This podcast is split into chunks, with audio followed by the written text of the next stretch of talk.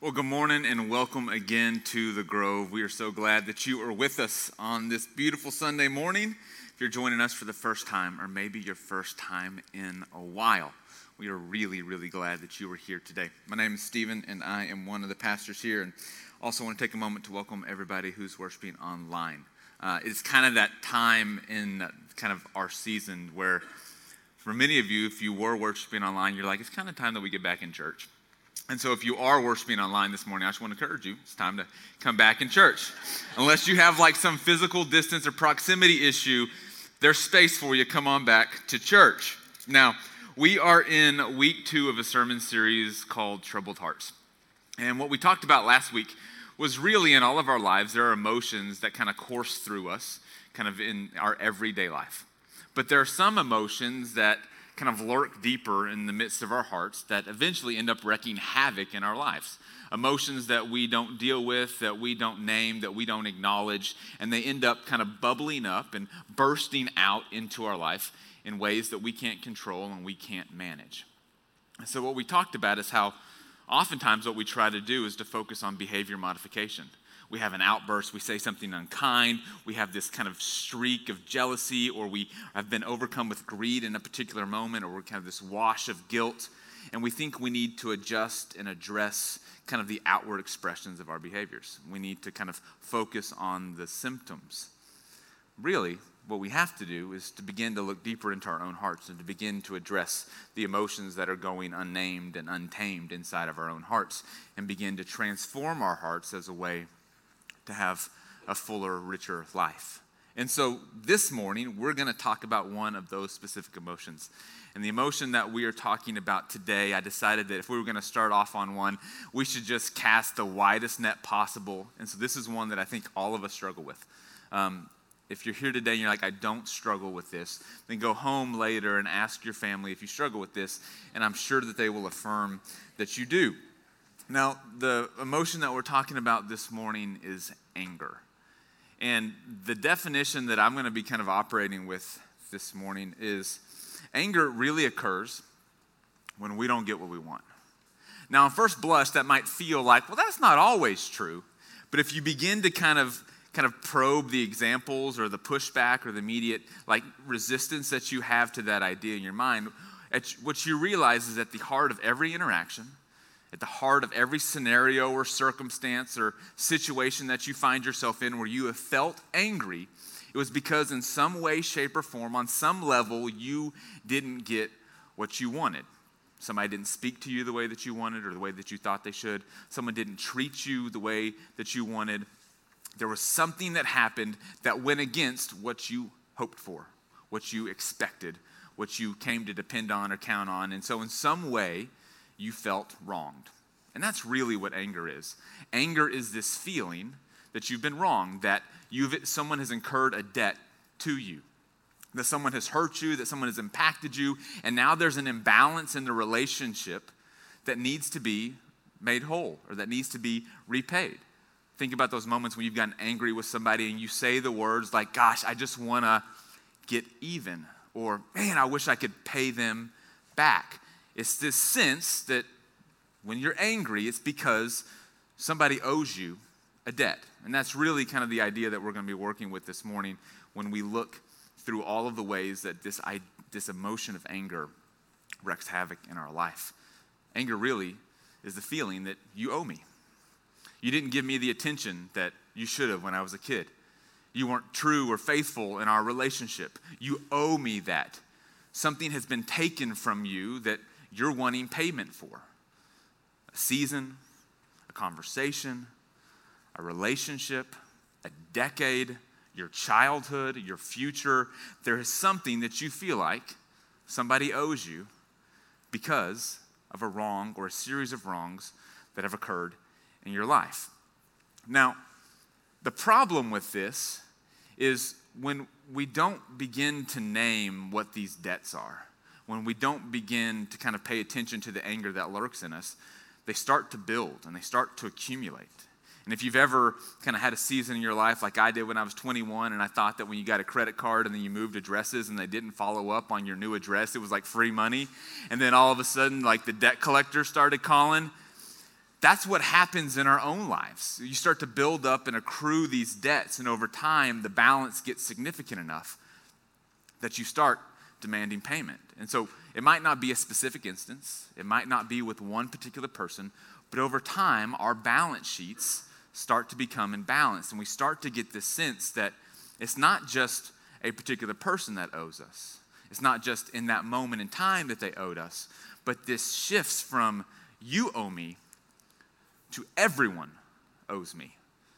And you've all encountered those people where it felt like it didn't matter what you said or what you did or how much you followed their instruction or did the things the way that they asked you to, it wasn't going to be good enough. They were going to find some way to be unhappy, to be upset, to be upset, to be angry about what was happening in that interaction. They just walked around with like this sense that the world owed them something. We kind of have parodies and memes about these people in culture now, people that just seem to just be generally angry at the world. This is what happens when we don't pay attention to the debts that people incur with us they start to build up, and this bitterness and this resentment starts to fester in our hearts. And so, left untreated, left unnamed, and un kind of resolved, they start to erupt in our lives. Now, this is what ends up being problematic in our relationships with anger is for many of us, there's a reason why we're angry. There's a specific debt or a series of debts that we can pinpoint and name. It's occurred over a season, it's occurred over the duration of a relationship, it's occurred over a series of interactions. You have a boss, you have a friend, you have a parent, you have a child, people that you are angry with because of the interactions that have happened and the hurts that have occurred and the wrongs that have been done, and ultimately the debts that are owed. But what happens in the midst of these is we start to develop a story that justifies our sense of why it's okay for us to be angry. We have this whole narrative about, well, the reason that I can act this way, the reason that I get to be angry, we have this justification, whether it's based in a specific story or just a generalized sense of self justification, that it's okay for us to be angry. For some of us, we think that our anger gives us power. It's a tool that we can wield in life to navigate circumstances. We can look at kind of this track record of the ways that we've used anger as a tool to maybe get what we want. And we think, no, anger is a good thing. Anger is my source. Anger is my fuel. Like, anger is what helps me. Anger is a good thing in my life. The problem is, when we think everyone owes us something, and we're constantly on the lookout for people to pay, the people that end up paying the most are the people closest to us. So, in all of those ways that we feel justified in our anger, that we have a story that can identify or pinpoint the way that we were wronged in our childhood or weren't treated the way that we should have in our relationship or the ways that at work we were done unjustly or unfairly, even though we have these stories and even though we have this justification for our anger, we end up taking it out on the people that we love most. And so when we think that sometimes anger is a good thing, it actually probably, if you ask the people closest to you, they're like, no, I prefer that you didn't have it. I prefer that you didn't act that way. I prefer that you didn't live a life based in anger. Now, anger isn't a new issue that we've wrestled with here in the last you know, 100 years. Anger is something that has existed throughout humanity. It's a natural occurring emotion. It's normal to feel angry. I'm not saying don't ever feel angry. That's not the point of the sermon, isn't to not feel the anger, but it's what do we do when it comes? What happens when we find ourselves in a situation where we feel like somebody owes us? Whether it's a conversation, whether it's an interaction, whether it's kind of a pattern in a relationship, what is the course of action how do we navigate anger in our lives? So that it doesn't become this thing that just builds and festers and turns like to this toxicity that just spreads throughout our life and we end up as one of those like chronically angry people. What do we do? How do we navigate this? Well for us fortunately anger is addressed a lot in scripture and so i want to look at a passage that the apostle paul writes to a church in Ephesus. And he's writing about how Christians should navigate the world, how they should kind of construct their lives to pattern it after the person of Christ. And so this is, this is the word, this is kind of the, the way that Paul addresses this issue of anger. He says this He says, Get rid of all bitterness, rage, and anger, brawling and slander, along with every form of malice. Now, this word, this phrase, get rid of, there is an immediacy. There's kind of like this violent um, sense of urgency to it. It's not like, hey, when you have time, when you've scheduled enough appointments with your therapist and you fully work through all of it, not that therapy's bad. I go to therapy regularly. Don't send me the email. But there's a sense of immediacy and urgency to this idea of get rid of. It's like, no, no, this is anger, rage, malice. All this stuff is toxic to you. It is something that you need to discard and get rid of and away from as quickly as possible. And if you look at the way that Paul writes this sentence, he's really intentional because he kind of creates this broad spectrum of every form of kind of relational wedge that can occur. So, all bitterness, kind of that low grade anger that just stews and festers. It's not violent, but it's just, it just kind of kind of spoils the whole personality. All bitterness, all rage and anger, kind of the big expressions, the violent blow ups, those loud, dramatic kind of moments of aggression, all the brawling and slander, the ways that you attack other people, whether it's physically or whether it's like emotionally and verbally, along with every form of malice. And that's that last kind of catch all category. It's like any version of like discontent, any version of like anger, all of this stuff. It's all lumped into one big category. And you got to get rid of all of it. And that's what he tells us. That's kind of the instruction that he gives us. Now, when you hear this, at least when I read it, it's like, okay, this is one of those like kind of nice, pleasant, like Bible verses that, you know, they tell you to do, but it's a little Pollyanna-ish because it's not based in like real context or reality. Because my guess is if you think about the moments that you've been upset, or the ways that you feel that you've been wrong, the hurt that you've incurred in your life and in your relationships, maybe even the hurt that you've experienced this week that maybe has caused you to be angry. You're like, you just want me to just to forget about it and move on? Like you may just ignore and get rid of all of this? That feels a little, one, unrealistic. Like, yeah, right, Paul. Like, nice thinking. It also kind of feels insensitive. Because for many of us, there's really valid reasons why we feel hurt. There are valid reasons why the things that have been done to us are legitimate. If we just made a line this morning and you just came down one after one and told me your stories of why you felt justified in your anger, my guess is at the end of all of those stories, I would be on your side. I would agree with you. I said, You're right. You have every reason to feel angry. It is totally normal and rational for you to be upset about this. And yet, this is Paul's instruction. Paul doesn't say, get rid of all forms of anger bitterness, brawling, slander, and malice when it was actually a little more fair than you're letting on. He doesn't condition it, it's this general command. And the, I think the reason that Paul has a little bit of authority in this when he's writing this is because he's not writing from like this like place of luxury where you know he's in retirement and he's like kind of pontificating on the ideal Christian life and you know, what would happen if we could all live in a vacuum without kind of the bumping up against each other that we do in, in our normal lives. Paul's writing this letter from prison. He's been unjustly tried and accused, shipped to Rome, and he's been in prison for a year waiting trial that seems to never be coming. Paul has a lot of reason to feel like life has not been fair. People have not been fair. The Roman government has not been fair to him. In many ways, God hasn't been fair to him that he's in these circumstances. And yet, this is the instruction that he gives us. He says, listen, you got to get rid of it, like immediately.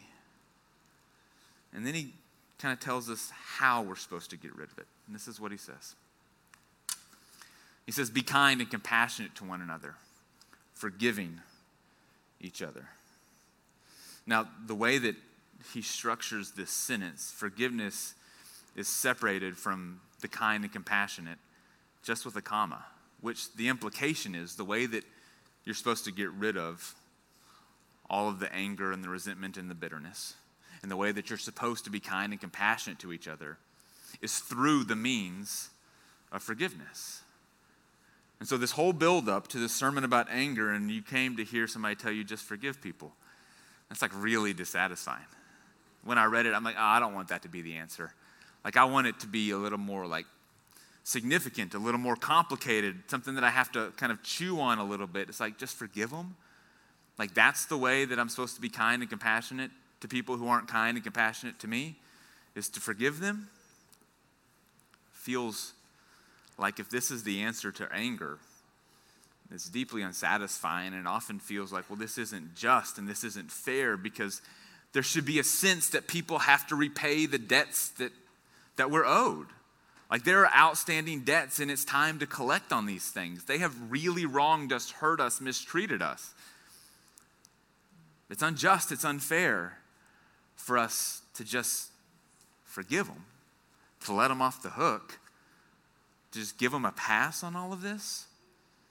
Paul, that can't be that can't be the way that we're supposed to navigate anger, is just to say, okay, fine, don't worry about it. And this is how he finishes that passage. Even in the midst of our own self justification for why we're angry, the stories that we tell about how we've been wronged and why they owe us, Paul tells us that we should get rid of all of it and to forgive them, to be kind and compassionate to them.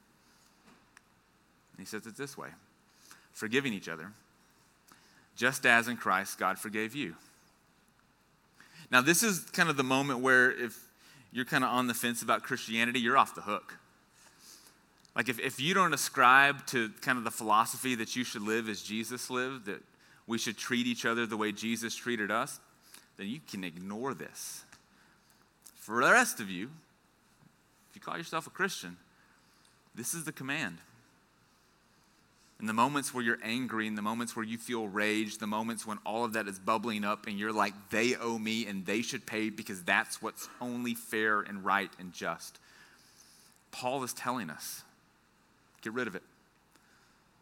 Forgive, just as God in Christ forgave you. Okay, well, That's a little bit harder because we all recognize that the litmus test for how we should treat each other is not the way that we've been treated, not as Christians. The litmus test for how we're supposed to treat each other is how God has treated us. And Paul is saying, in the same manner, if that's the litmus test for how you treat each other, the way that you're supposed to forgive each other, the reasons that you're supposed to forgive each other, is because God in Christ forgave you. And this is the important shift. We wrongly and falsely assume that the purpose and the recipient of the forgiveness is the offender. We think the whole point of forgiveness is the person that has done the wrong. But what Paul's suggesting isn't you do this for them for a particular reason. Paul's suggesting that the reason and the purpose of forgiveness is actually on the offended party. It's something that helps us, it's something that changes and shifts something and transforms something with us. We do it because Christ forgave us first. The origination is not their deservingness of our forgiveness. The origination is our undeservingness of that same forgiveness that we've all received from God. It shifts and kind of turns upside down this whole paradigm this whole dynamic. And so instead of navigating this sense of fairness and this sense of justice, of who deserves it and who doesn't, and how much is owed, and did they repay the full amount, Paul's saying, No, you forgive because God forgave you. But again, this is still it's still, it doesn't feel good. This isn't the answer that any of us want because there are all sorts of questions as we think about forgiveness. Well, okay, but what if they don't ask for forgiveness? Or what if they ask, but you can tell they didn't really mean it? Or what if they continue to violate the same thing that they asked forgiveness for that I already forgave them for? Like, how many times do we have to go through this cycle where I offer forgiveness? Or what if, like, they don't agree that I should be forgiving them? What if they don't agree about the debt that's been incurred? Well, what happens if they're dead and they can't apologize? Like, there are all these questions and dynamics around forgiveness. And again, all of those questions are normal and good, but they miss the point. The point of forgiveness is not on the offender, the point of forgiveness is for the offended. Jesus' disciples wrestle with this same dynamic and this same question. In the Gospel of Matthew, there's this whole conversation that Jesus has with his followers. And Peter, kind of one of Jesus's kind of most prominent followers, most of the Gospels kind of tell stories about Peter. Peter asks a similar question that we are all wrestling with as we're hearing this sermon like, yeah, but what about? What about? Well, in this situation, should you have? Could I have? How, how could I have? This is what he asks. He says, Then Peter came to Jesus and asked, Lord, how many times shall I forgive my brother or sister who sins against me? And then Peter, trying to live in the example of Jesus, actually gives a, a generous answer. This is kind of broader and more compassionate, kind of than the understanding of what forgiveness should look like at the time. He's like, right, well, let me kind of expand this out a little bit. Ah, how about seven times? Because still, at some point, there has to be a limit. At some point, somebody becomes undeserving of their forgiveness. And again, Peter misses this shift in dynamic. It's not about the offender. Forgiveness is for the offended. It is how we unlock our hearts to be able to move forward in our life. We all have either had moments or know people who are prisoner to their anger, prisoner to their bitterness, prisoner to their resentment. The goal of forgiveness isn't to let the other person off the hook, it's to let yourself off the hook, to let yourself out of that prison. And so Jesus responds. Jesus answered, I tell you, not seven times, but 77 times. And then some people have kind of tried to go in here to do some kind of like hermeneutical, like gymnastics, and like, well, 77 is a defined number. So what Jesus is trying to imply is there is a limit, it's just much bigger than the limit that Peter. I disagree. I'm not saying they're wrong, I just disagree. Because then Jesus goes on and he tells this story. He starts to paint a picture. And anytime Jesus tells a story, anytime he uses a parable, there are three people. There are three kind of categories of actors in this story somebody's God, somebody's us, and somebody's other people. That's kind of all of the roles that we see in, this, in the parables that Jesus plays, and this is what you'll see happen in this story. Maybe you've heard this before. Therefore, the kingdom of heaven is like a king who wanted to settle accounts with his servants. As he began the settlement, a man who owed him 10,000 bags of gold was brought to him. This is a huge amount of money. And the implication here, even though we don't kind of have the appropriate kind of monetary conversion chart, this was an amount of money that was unrepayable. This was so much money that you couldn't repay it. And I think that's one of the important things about the dynamic in this story that's often missed and what is true about anger. We feel like somebody owes us, or someone's owe us, or everyone owes us. But if you start to think about what people actually owe you or what you'd actually want repaid. What you realize is most of the time they can never fully repay you. You can't get a relationship back or time back or your childhood back or your reputation back. There are things that you feel like people owe you, the debts that have been incurred against you, that there actually isn't a repayment for. And so Jesus very quickly and brilliantly paints this picture in which we're all captured in. There's a king who wants to settle accounts, and he has a servant who owes more money than can ever be repaid. Now, goes on. Since the servant was not able to pay the master, the master ordered that he and his wife and children and all that he had be sold to repay the debt. That's the point. He can't repay, it's too big to repay. And so we'll kind of take 20%. You know, it's like the debt collecting services do. They buy the debt for a little bit of money, and then it's like, well, better nothing, right? This is what the master does in this moment. And it goes on. At this, the servant fell on his knees before him. Be patient with me, he begged. Listen to the language that the servant uses and what the master says back. You're going to see it again. Be patient with me, and I will pay back everything. And in this moment, the servant's master took pity on him, and he canceled the debt, and he let him go. Now, if there's nothing else you take away from this sermon, hear this. Forgiveness means canceling the debt. Full stop. That's what it means. Forgiveness, according to Jesus, is not about justification. It's not about a sense of right and wrong. It's not about merit or deservingness or fairness or justice. Forgiveness for Jesus is about canceling the debt. And it, when you think about it, it lines up with what Paul's trying to tell us of who the focus of forgiveness is. It's not on the offender, it's on the offended. Because the offended have the power to cancel the debt. And that's what's so frustrating and oftentimes what's so anger inducing about the debts that are incurred to, the, incurred to us. When we're wronged and we're hurt, we feel like we're powerless, that people have taken something from us that we can't get back. Sometimes we kind of develop this narrative or this story around the reasons that we're angry and the wrongs that have been done to us. And it's like, well, how else should I have felt? Of course I'm supposed to feel this way. There's this sense that we don't have any agency in the dynamic. Jesus restores agency in this parable. He says, forgiveness is about canceling the debt. And the master let him go. The story goes on. But when the servant went out, he found one of his fellow servants who owed him a hundred silver much smaller amount, an amount that could have been repaid. And he grabbed him and he began to choke him and he said, Pay back what you owe me. Pay me my money. And his fellow servant fell to his knees and begged him. And he says the exact same thing that the other servant said Be patient with me, and I will pay it back. But this servant responds differently than the master does. But he refused. Instead, he went off and had the man thrown into prison until he could pay the debt.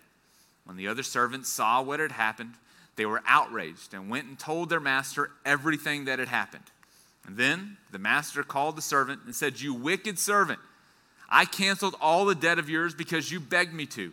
Shouldn't you have had mercy on your fellow servant just as I had on you?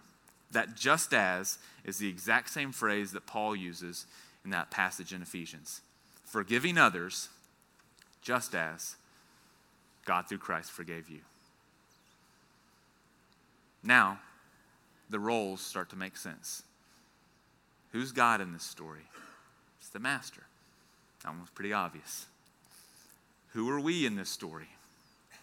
Unfortunately, we're the servant that asks for forgiveness to an amount that we can't repay and refuses to cancel the debt of an amount that could be paid. Who are the other people? They're the ones who had the small debt outstanding to us. This is what's happening. This is what Jesus is trying to help us understand about forgiveness that we all owe a debt that we could never repay to a master who has canceled the debt on our behalf. How dare we refuse to cancel the debt to the other people? Debts that can be repaid in a different measure to the one that we can't repay. He says, In anger, his master handed him over to the jailers to be tortured until he should pay back all he owed. And then, in case we weren't clear what the point of the story was, this is how my heavenly Father will treat each of you unless you forgive your brother or sister. Where? From your heart. Forgiveness is an heart issue, just like all of these other emotions that we're navigating. It's all based on our heart. And so the point of all of this is really, really simple. We go through life, and people hurt us, and people wrong us. And it's normal to feel like they owe us. What Jesus is saying is if you're going to follow me, then the response to the hurt, the response to the debt that has been incurred against you, is cancel the debt. Now, there's a lot of questions I think that come up when we hear this definition of forgiveness. These questions about, like, right, but I still feel and I still remember and I still, yeah, all of those things will happen. All of those things are true. The focus of this process is on your heart, not on the change or the impact that it's going to have on the individual. Which begs the question is this something that I should do to somebody, and should I tell them that I'm forgiving them and canceling the debt? In most cases, probably it's not that helpful because they'll probably disagree with you about, about the debt that's incurred. Maybe the one exception to this is if somebody comes to you asking for forgiveness. But I think there is a process through the story that Jesus kind of names that helps us understand what it looks like to how we can actually forgive in our own life and the way that we can begin to release the hold that anger has over each of us. So here's the first step you have to identify the offender. Now, typically, what we do is maybe you can think of a person or a season or a group of people, and it's a little bit broad or a little bit more general. But I think a really helpful part of this process is the specificity. For some of you, you've been angry for so long, maybe you've forgotten why you're angry or who you're angry at.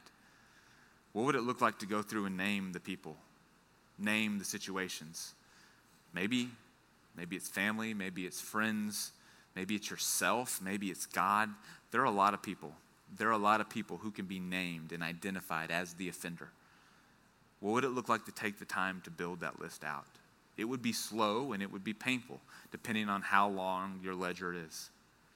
But the first step is to actually accurately identify who you feel like owes you, who you feel like has wronged you in some way. Because you can't move past it, even if you have forgotten about it, or even if you feel like, well, that doesn't bother me anymore. That debt's still outstanding. And until you cancel it, it's still there. So the first step is to identify the offender. The second step is you have to define the debt. And this will be tricky. It'll be more difficult than identifying who the offenders are. What is it that you feel is owed you? What would you want them to repay you? Is it your reputation? Is it a friendship? Is it a sense of self esteem? Is it affection? Is it time? Is it attention? Is it a decade? Is it a marriage? What is it that you feel like is owed you? And name the debt. And then here comes the part that we won't want to do cancel the debt. Say to yourself and say to God, this person who owes me this, I have canceled that debt. They no longer owe me. It doesn't mean that I wish that it happened. It doesn't mean that I'd go back and choose it again. It doesn't mean that I'm going to actually be able to forget about it. It doesn't mean that the pain of those actions or that situation doesn't still exist. It means that I'm saying it no longer has hold over my life. I'm no longer prisoner to this debt.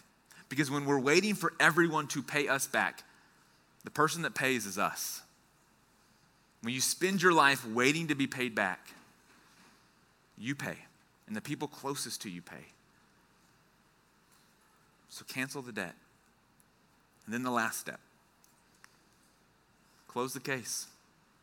My guess is some of these people who you have named and who you will identify owe you certain things and whose debts that you may choose to cancel are going to still be in your life.